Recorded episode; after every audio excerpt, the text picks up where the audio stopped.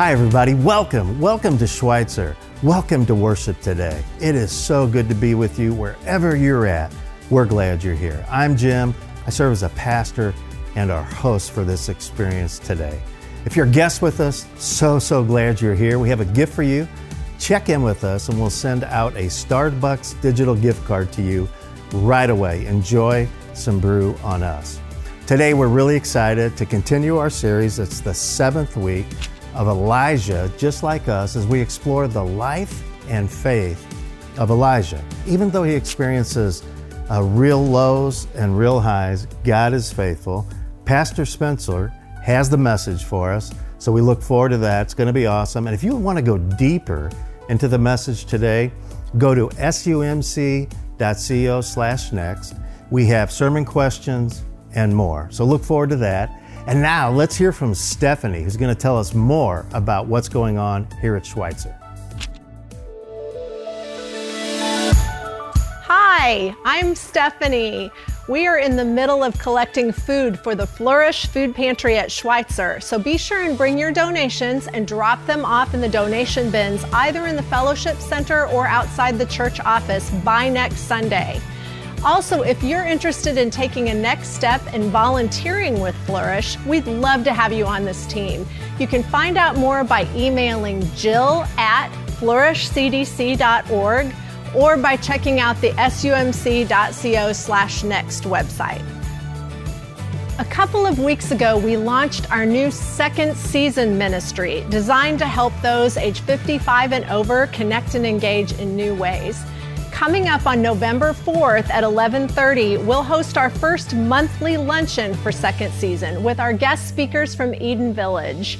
Find out more and sign up at sumc.co slash second season. If you're new to Schweitzer, or even if you just want to get to know more about the church, we invite you to join us for our next All In gathering on Sunday, November 14th, right after the second service. We'll treat you to lunch, take you on a campus tour, and answer all of your questions. Find out more and let us know you'll be here by going to sumc.co slash next or by stopping by the Connection Center. We are so glad that you're here today. Let's continue with worship. Thanks, Stephanie. If you're worshiping with us live today, we invite you to engage. There's a chat feature on your screen. Say hi to your friends, give us your insights. We'd love to hear from you. Also, if you'd like to receive prayer, we have a prayer button. There are people ready to pray with you. And now let's uh, let's worship together. Let's celebrate God. Doug is going to lead us today.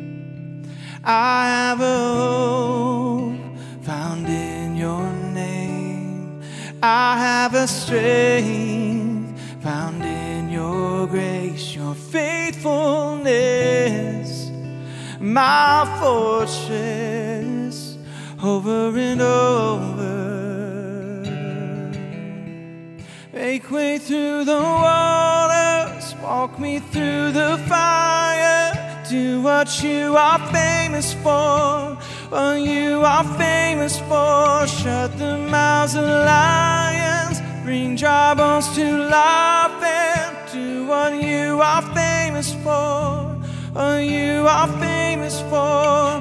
I believe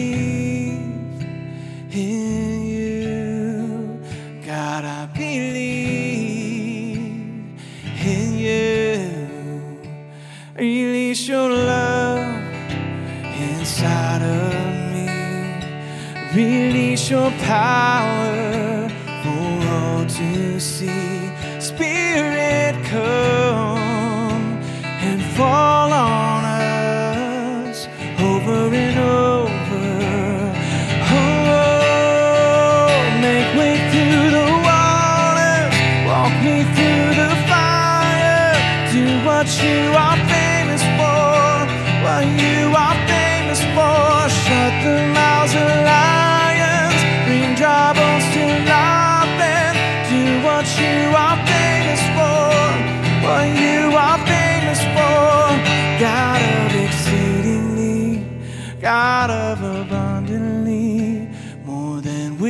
ask or think. Lord, you will never fail. Your name is powerful, your word's unstoppable. All things are possible in you. God of exceedingly, God of abundantly, more than we ask or think. Lord, you will never fail. Your name is powerful your words unstoppable. All things are possible in you. Make way through the waters, walk me through the fire. Do what you are famous for. You are famous for. Shut the mouths of lions, bring dry to life, and do what you are famous for. What you are famous for. I believe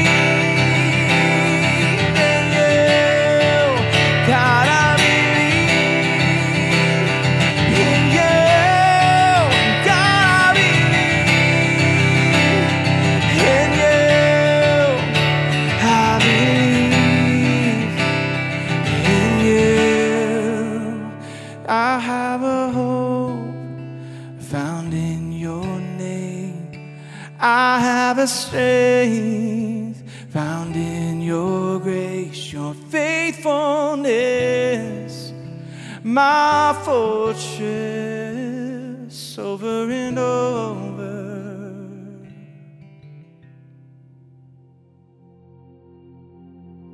As we come to this time of prayer, it is a, a real gift that God gives us uh, through prayer to be able to be in relationship with God, to speak with God, to hear from God, both through silence and in conversation, both in uh, when we're with others and in our own solitude. And this week we're going to hear uh, in the scripture about God's faithfulness, trustworthiness, God's promises.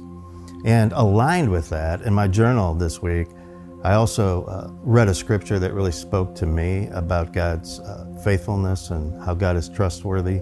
So I wanted to read this uh, for us as we then go into prayer. It's in Deuteronomy. The scripture says, It is the Lord who goes before you, He will be with you. He will not leave you or forsake you. Do not fear or be dismayed. And then I also think of Jesus in Matthew at the end of that gospel where Jesus says, And I will always be with you to the end of the age. And so as we go into a time of silence and reflection, let's just really give thanks to God for God's promises, God being trustworthy, and that God will see us through everything. Let's pray.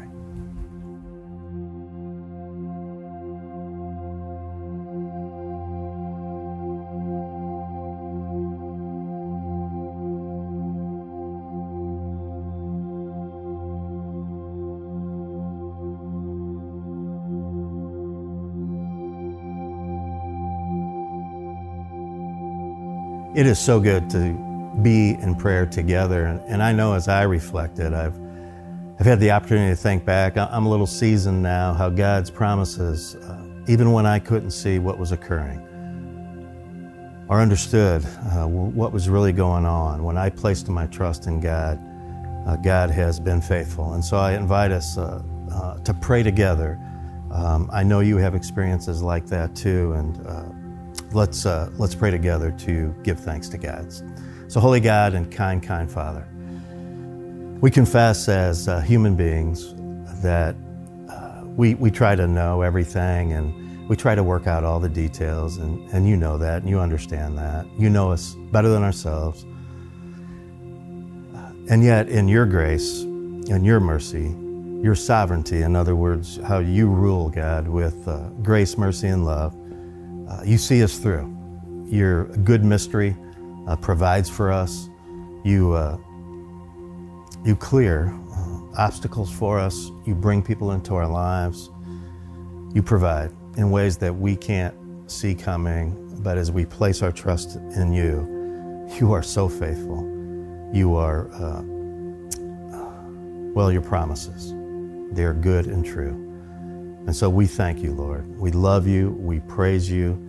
And now we pray together the prayer you taught us. Uh, we pray with humility and confidence and saying, Our Father, who art in heaven, hallowed be thy name. Thy kingdom come, thy will be done, on earth as it is in heaven. Give us this day our daily bread, and forgive us our trespasses as we forgive those who trespass against us. And lead us not into temptation, but deliver us from evil. For thine is the kingdom and the power and the glory forever. Amen. As we come to this time of offering, we are really, really grateful to God for who God is. God is generosity. God gives and gives and gives in our lives and into the world. And we thank you for your gifts and tithes and offerings, your generosity that reflects God's be- good and beautiful character. And your giving, uh, like mine, helps provide experiences here on this campus and elsewhere where we connect deeper with God and others. And for example, this past weekend, we had a women's retreat in the Branson area, a beautiful venue there where ladies connected in a deeper, richer way. And so we've got several of them here with us today. Let's watch, let's hear from them. And how has the women's retreat experience been for you this weekend? It's been absolutely wonderful. I wasn't sure I wanted to come, but my mom wanted to come, and I kind of wanted to come, and now I'm leaving going, why is this over so soon? it's been a lovely opportunity to fellowship with ladies I'm not acquainted with and to enjoy the singing and the presentations that lead us all back to the Lord. I really was fearful and I didn't know what to expect and I didn't feel like I really belonged, but God kept nudging me and my friend opened the door for a ride and I got here. Praise God, it was wonderful. After the crazy 19 month window we've had from COVID, and for those of us in healthcare, we've kind of all closed off, and everybody as a community is closed off. We've been told no so much that we're used to hearing it. We've all become kind of linear and, and selfish in our thinking. And I was reminded very clearly this weekend that the kingdom of God is all about community. We are the kingdom, and stop saying no. It's time to say yes. When I arrived, um, almost from the very beginning, I felt like it was a surprise party God had planned just for me. And all these ladies showed up just so God could show me how much He loved me and how much I belonged and that He still has plans for me even though I'm old and worn out. and um, I feel I'm going to quit calling myself shy and start concentrating on the fact that I am beloved and I'm ready to be a feisty woman that prays audaciously and expects great things from God.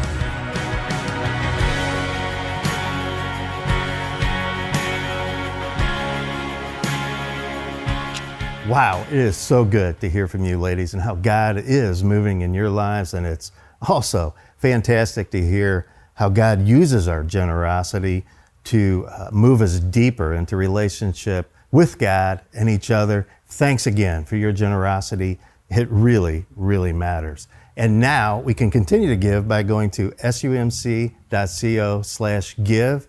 Let's hear from Pastor Spencer now for week seven of Elijah Just Like Us. It's a great series. This is the story of Elijah. Someone just like us.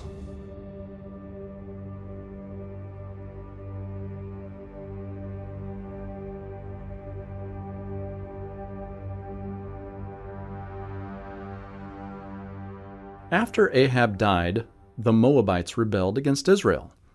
One day, Ahab's son, King Ahaziah, fell through the balcony railing on the rooftop of his house in Samaria and was injured. He sent messengers off to ask Beelzebub, the god of Ekron, Will I ever recover from this accident? Meanwhile, one of God's angels spoke to Elijah, saying, Up on your feet. Go out and meet the messengers of King Ahaziah and ask them, Why are you going to ask Beelzebub about the king's healing? Do you believe there is no God in Israel? Tell Ahaziah that he has made his bed, and now he must lie in it. He's as good as dead already. Elijah delivered the message, and the messengers went back to the king. The king said, Why are you back so soon? They told him, A man met us and asked us if we were consulting Beelzebub because we believed there was no God in Israel. He says you're as good as dead. The king said, Tell me more about this man who said these things to you. What was he like? Shaggy, they said, and wearing a leather belt. That has to be Elijah. So, Ahaziah dispatched fifty soldiers to confront Elijah on the mountain. The captain said, Hello there, O holy man. The king has a message for you. He says, Come down from there. Elijah said, If it's true that I am a holy man, let me prove it to you. Let lightning from heaven strike you and your fifty men. And as the words left his mouth, lightning struck and incinerated the captain and his men. King Ahaziah sent another fifty men, and they too were incinerated by lightning from heaven. So he sent a third group of fifty men. The captain of this group fell on his knees before Elijah and begged him not to incinerate him and his men like he had done to the others. The angel of God told Elijah, Follow this man down the mountain, and do not fear him. And so Elijah went with the man to the king. Elijah said to King Ahaziah, Because you sent messengers to consult Beelzebub, the god of Ekron, as if there were no God in Israel to whom you could pray, you'll never get out of that bed alive. Ahaziah met his death, just as Elijah had said.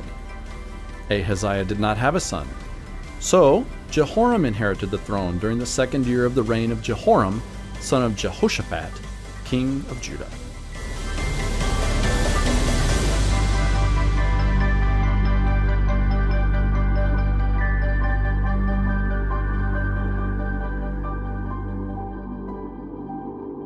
Well, welcome today. My name is Spencer. I'm so glad that you're here with us today. This is uh, part seven of our series on Elijah. We have been reading through his life and uh, reading just one of the heroes of the Bible. That's why we spent time with Elijah. He is a hero of the Bible. He is brave and bold. He trusts God, so much conviction. You read his story and you're just inspired. And so I wanted to read through um, his story and, and learn from him and be inspired by him. And sometimes when you read the stories of the heroes of the Bible, you forget that these people are are that. They're, they're people, whether it's Elijah or Joshua, Moses, David, Paul, Peter, whoever your heroes of the Bible might be.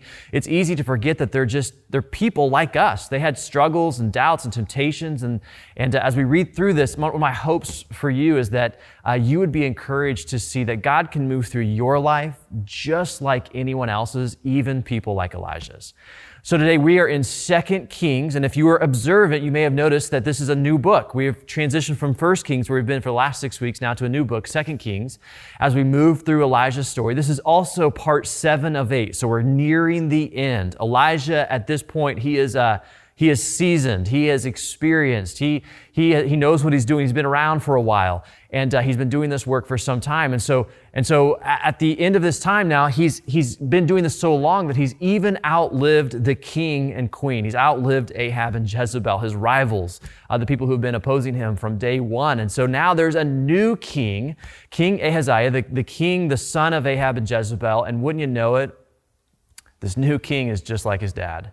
As they say, the, uh, the apple doesn't fall too far from the tree, like father, like son. This new king, just like his father, is leading the people to worship the false god Baal. He's leading the people astray, and just like his father, he's going to have so much, uh, so much conflict with Elijah. And if you think about this from Elijah's perspective, how frustrating must this be?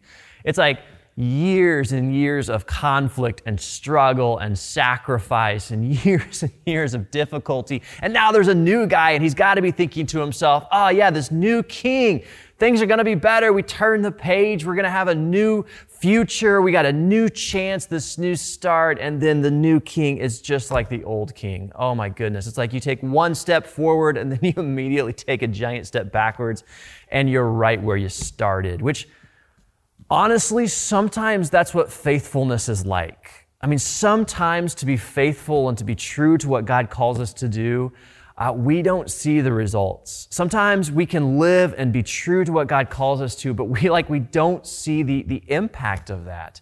In the New Testament, in the book of uh, Hebrews, there's this chapter, it's chapter 11, that just it lists uh, person after person after person, hero after hero of faith. So think about the heroes of, the, of, of faith: uh, Moses, Noah, Joshua, Ruth. These people of, of faith, these heroes, and and in the middle of all of these heroes, in in uh, Hebrews chapter 11, we read this this, um, this verse. This is verse 13. It says, All these people, all of these heroes, were still living by faith when they died.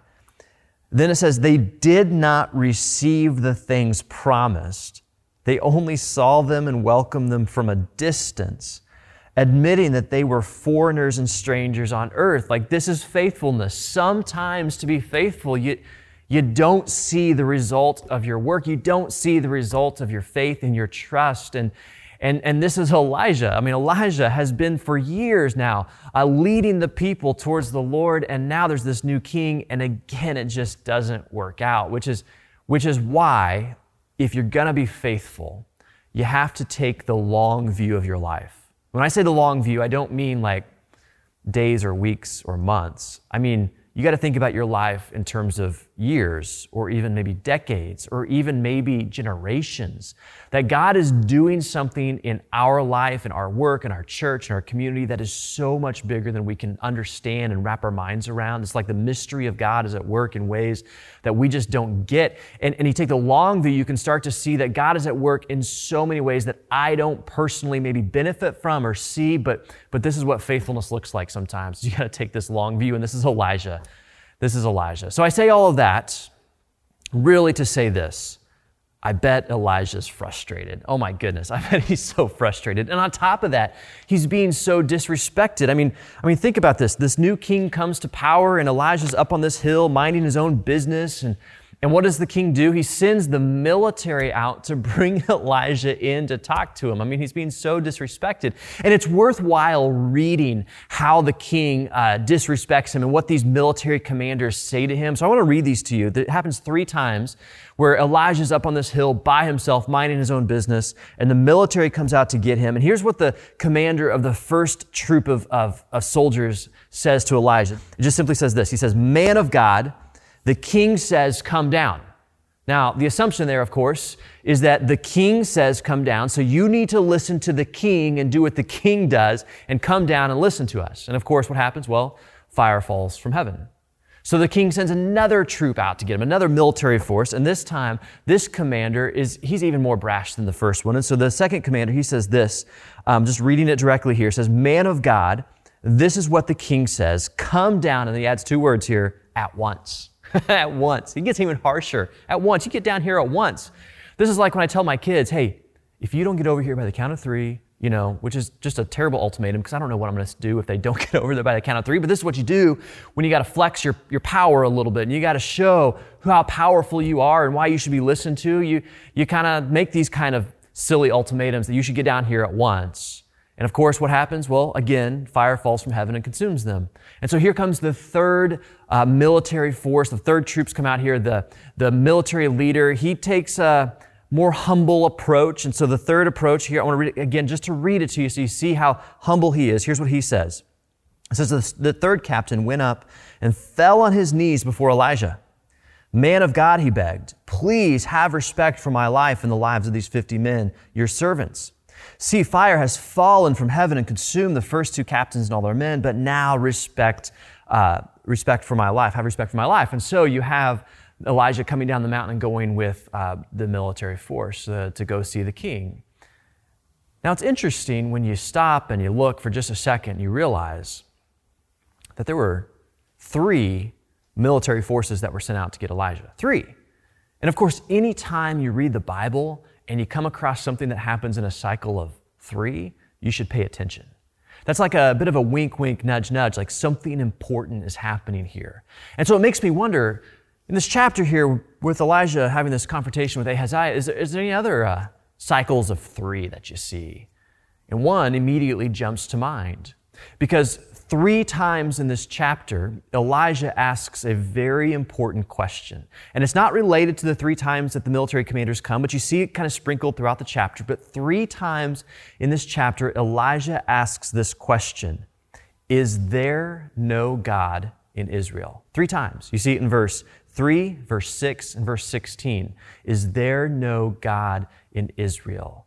Now, when you point these two things together, put these two things together, the military force coming three times, this question um, about who's in charge, is there no God in Israel, you start to see what this is really about because this is not about a king who is injured and needs to be made well. This is, this is really about power, it's about authority, it's about who's really in charge.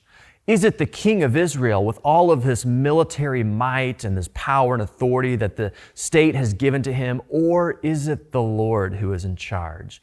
With his lone representative sitting up on this mountain all by himself with no obvious might or power, and yet clearly, clearly he's in charge of the situation. Like, who's really in charge? This is about power, this is about authority. Now, one of the things that we haven't really said in this series, that we probably should have said in like week one, but it's now week seven, so we should say this, um, is that when you read through Elijah's story, one of the things that you're constantly drawn towards is that Elijah is a, like a mirror in so many ways of Jesus.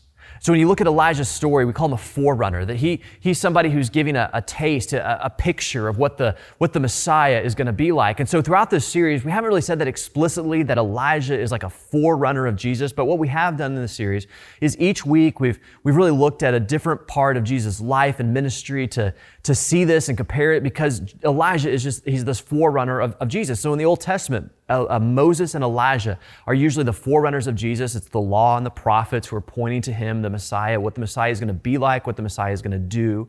And so just like with Elijah, you see these similarities with Jesus. And so we think about this today. So today, as we, as we look at 2 Kings chapter, chapter 1, you see this confrontation between Elijah and the king of Israel that's really about power and authority and who's really in charge.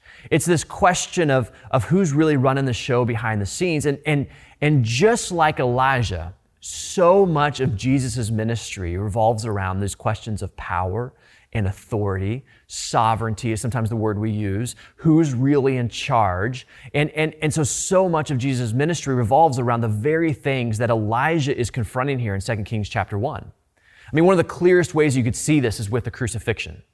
So it would be, it would be tempting to read about Jesus' death on the cross and to think that Jesus died on the cross because he, you know, made a mistake and he, he irritated the wrong people in authority and power. And so because the powerful Roman Empire uh, was, was over him, that because of this, Jesus is a victim of this oppressive state. And it's easy to read this. In fact, some people will write about how Jesus died because he was a victim of the oppressive uh, state of the Roman Empire.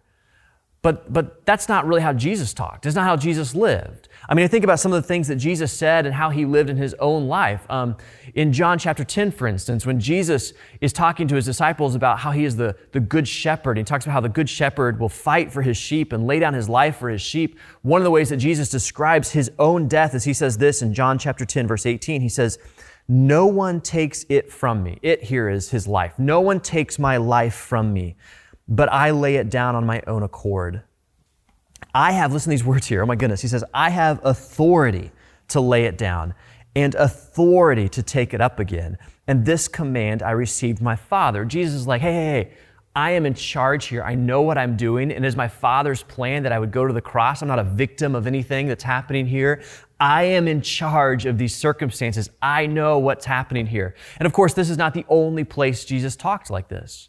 Uh, Matthew 16, a, chapter we read last week, uh, Jesus talks about his death right after uh, Peter uh, gives this confession of, of faith that Jesus is the Messiah, the Son of God. And right after that, Jesus talks about his death, and Jesus says this in Matthew 16. He says, From that time on, Jesus began to explain to his disciples that he must go to Jerusalem and suffer many things at the hands of the elders, the chief priests, and the teachers of the law, and that he must be killed and on the third day be raised to life. And so Jesus knew what he was doing. His, his life was leading this way because he's here to redeem and save the lost. Or in, in other gospels, especially in, in the Gospel of Luke, there's this kind of phrase that's peppered in throughout. You might miss it if you just read it through, but, but it's really peppered throughout the Gospel of Luke where Jesus just talks about how he is going to Jerusalem. He's set on Jerusalem. And so a couple examples. You see this in Luke 9. Just says Jesus resolutely set out for Jerusalem. Or Luke uh, 13 says Jesus went through the towns and villages teaching as he made his way to Jerusalem. And there's a ton of passages just like that, that Jesus is on his way because he knows what he's doing. He's, he's, not, a, he's not a victim here. He is fully in charge, living within his authority as the Son of God to live into God's will.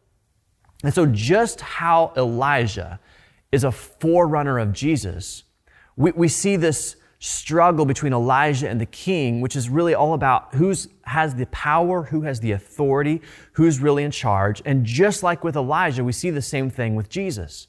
That that Jesus is not a victim of someone else's power or authority, that Jesus himself is the power and the authority, that Jesus is in charge of his life. It's the same questions we see Elijah wrestling with and leading us towards that, that Jesus is also living into. Elijah is this forerunner of Jesus and that he is pointing us to this truth that the Lord God Almighty, that he is sovereign over all the earth that He is in charge over all circumstances, that He is the one who reigns supreme and eternal, that He is the King of Kings. And this is what we see in Elijah. It's what we see in the ministry of Jesus, pointing us to this truth that it's not the King of Israel, it's not the Roman Empire, it's not any other power that you might look to.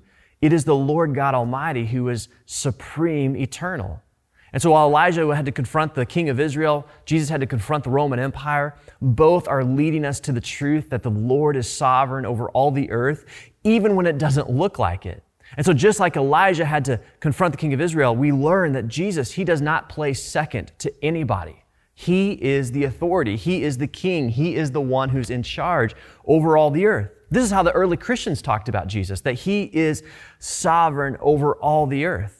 And so the early Christians, they didn't really say it necessarily like that. They had this creed that they said, the early Christians, the earliest first century of Christ, first generation of Christians, they talked about how Jesus, the way they said it was just simply this, that Jesus is Lord. And what they meant by that is that Jesus is Lord over everything. That all the power and authority and, and, and uh, sovereignty, it all relies on Him, that He is Lord of everything.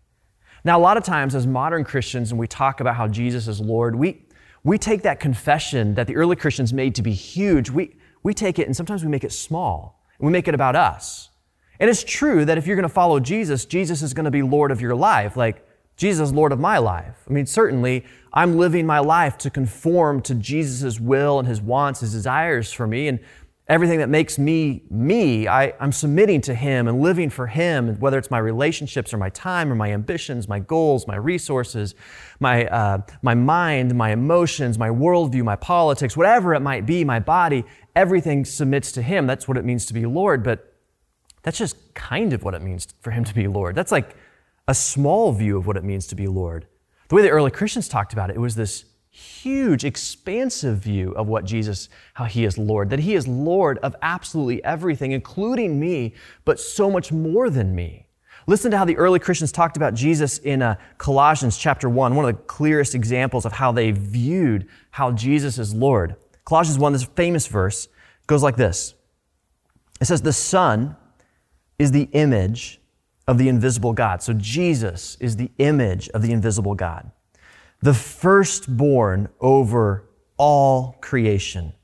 For in him all things were created, things in heaven and on earth, visible and invisible. And listen to these categories here of what Jesus created. It goes on and says, whether thrones or powers or rulers or authorities, all things have been created through him and for him. Catch that. We read thrones, powers, rulers, authorities, all of these things that most people would look at in the world and say, this is what's in charge. The early Christians like, no, no, no, no, no, no, no. Jesus is in charge. It's all His. These all, all of these things exist for him, whether things are, are visible like worldly governments or corporations, or whether, whether they're invisible like spiritual powers. They're all belonging to Jesus. Like this is the vision that the early Christians had, that all belongs to him. We keep reading here, verse 17. It says, He is before all things. Before, another way of saying that is He, he comes first. He has first place before all things. And in Him, all things hold together. Now, what's interesting about this verse in the original Greek is that this, uh, this word that we've translated as all, what it literally means in the Greek is it means um, all, like everything. Not just some things or a few things or the spiritual things or the things that I can understand. No, no, no. All things belong to Him. Like this is the vision that the early Christians had of who Jesus is. We keep reading here says he is the head of the body, the church. He is the beginning and the firstborn from among the dead, so that in everything he might have the supremacy. For God was pleased to have all his fullness dwell in him in Christ, and through him to reconcile to himself all things, whether things on earth or things in heaven, by making peace through his blood shed on the cross. The, the vision that the early Christians had of Jesus is that he is the Lord of everything. Not just some things, not just the spiritual, the religious things, not just my life, but everything. He is Lord of, of everything. And what a compelling vision. I mean, this is a compelling message. I read this and I, I just I can't help but be stirred by this because it's such a big, expansive view of Jesus. It's so incredibly compelling. And it's even more compelling when you when you stop and consider what the first generation of Christians would have thought when, when, when they read this. Because as you think about the very first generation of Christians, I mean, these are people who lived in these Roman cities under Roman rule, oppressive Roman rule. And these are people who, who would have gathered together, not in beautiful church buildings like we have, but they would have gathered in small homes, and maybe just a, a dozen or two might, might live in these, in these uh, communities and these Christian churches would have only been a, a, dozen or so people meeting together in these homes amongst big cities in the Roman Empire that, that persecuted them and looked down on them and didn't give them all the same opportunities. Sometimes the persecution was violent, sometimes it was financial, and they, and they persecuted them. And yet, in the midst of all of that, this tiny minority of people, they came together with this conclusion that because Jesus is alive, that he is Lord of everything that He is Lord of absolutely everything. Even, even when it doesn't look like it, He's still Lord of everything. In fact, this, these verses I just read here in Colossians, while Paul wrote Colossians, it's believed that these verses right here were, were probably a, a part of a very early hymn, like, like Paul is borrowing this, quoting a, a, very early worship song that the Christians would have sat around and sung about how Jesus is Lord of absolutely everything. This was their vision. This is their confession that He is Lord of absolutely everything. Not, not some things, not just spiritual things, not just my life, but everything. This is their, their vision, their expansive view of who Jesus is. And of course, as I, as I consider this, I, I can't help but wonder like, how did they, how did they get there? How did they come to believe this? Because the circumstances around them would not have encouraged this. I mean, they were not enjoying all kinds of success and ease. Like, it's one thing to say that Jesus is Lord of everything. If my life is perfect and I've got no trials or troubles and everything just keeps going right, right every time I, you know, I open my eyes, but this is not how the early Christians lived. They had all kinds of opposition all kinds of trouble, all kinds of trial, and yet they still were able to say this. And so I'm like, how did they, how did they come to this conclusion? And the only, the only answer I could come to is just very simply this. Well, they must have taken the long view. The long view that sees that while Jesus is, is risen, that he is alive, that he will also return that He will come and He will fix all of the injustices and all of the things that are wrong, both in my life and in my family's life and in, the, in our community, in our world, that He makes all of these things new, that there will be a heaven and an earth that's renewed and made, made fresh, that, that He will come as the King and He will reign over everything. Like they had to have come to this conclusion because they took this long view that while I don't see it right now, and the circumstances around me right now may not be encouraging in the big picture, I have to see that Jesus wins. I have to see that He is actually sovereign over all the earth, that He is the one who reigns eternal, that He has all authority, that He is in charge. And yes, there are all kinds of problems around us, but in the end, He wins. And think about the difference this makes. Like you're one of these first Christians, think about how much hope that gives you. Or think about this difference that makes now as, as, you, as you live your life and you're faced with all kinds of things that, that are clearly not aligned with God's will relationship conflicts, addictions, we've got injustice around us, we've got, we've got divisions in our families, in our relationships, in ourselves, we've got things that fall short of what God wants. And think about the hope that this gives us when we come back to not a small view of Jesus being in charge, but this expansive view that He is Lord of everything. He's Lord of my life. He's Lord of your life. He's Lord of everything. And because He is the Lord of everything, I can come and put my trust fully and thoroughly in Him. Jesus is Lord. And centuries before Jesus came and died and rose again, there was this prophet in ancient Israel sitting out on a hill, and he was reminding us that the one who is actually in charge, the one who actually has the authority, the one who is actually has the power, is not this evil king but it is the Lord of Lords. It is the Lord God Almighty that we serve, and that He is the one who's really in charge. And so today we can come with all of our brokenness, with the brokenness around us, and we can put our faith in Him because He is Lord. Let's pray together. And so, Father, today we are encouraged by this uh, vision, this message, this, this truth of, of the gospel that you are Lord of all and that while there's certainly circumstances around us that may not look like things are going towards your will and your direction, but Lord, we take this long view and we know that you are at work in ways that we cannot understand. For some of us, we need to be reminded of this truth because there are very specific things in our life that are broken and hurting inside of us sickness, grief, loneliness. There are relationships that are falling apart, and we just keep thinking to ourselves, Lord, where are you? And so, God, today we, we want to claim your authority, claim your lordship, even over these kinds of things, that we know that you are Lord. And in the long view, we can put our trust and our hope in you. Maybe we don't see those results immediately, but we want to reaffirm our faith that you are Lord of all. And so, God, today we come to you, we trust you, we love you. In the name of Jesus, our Savior, we pray. Amen. Thanks, everybody, for a really good day of worship. A special thanks to Stephanie for keeping us connected, Doug for leading us in worship, Spencer for the message. And if you know anybody who could use some encouragement today, share the message on social media. We appreciate you doing that. And we're going to see you back here next week. Be here for the week eight. It's the uh, conclusion of the series, week eight of Elijah Just Like Us. Thanks again for being here. See you next week.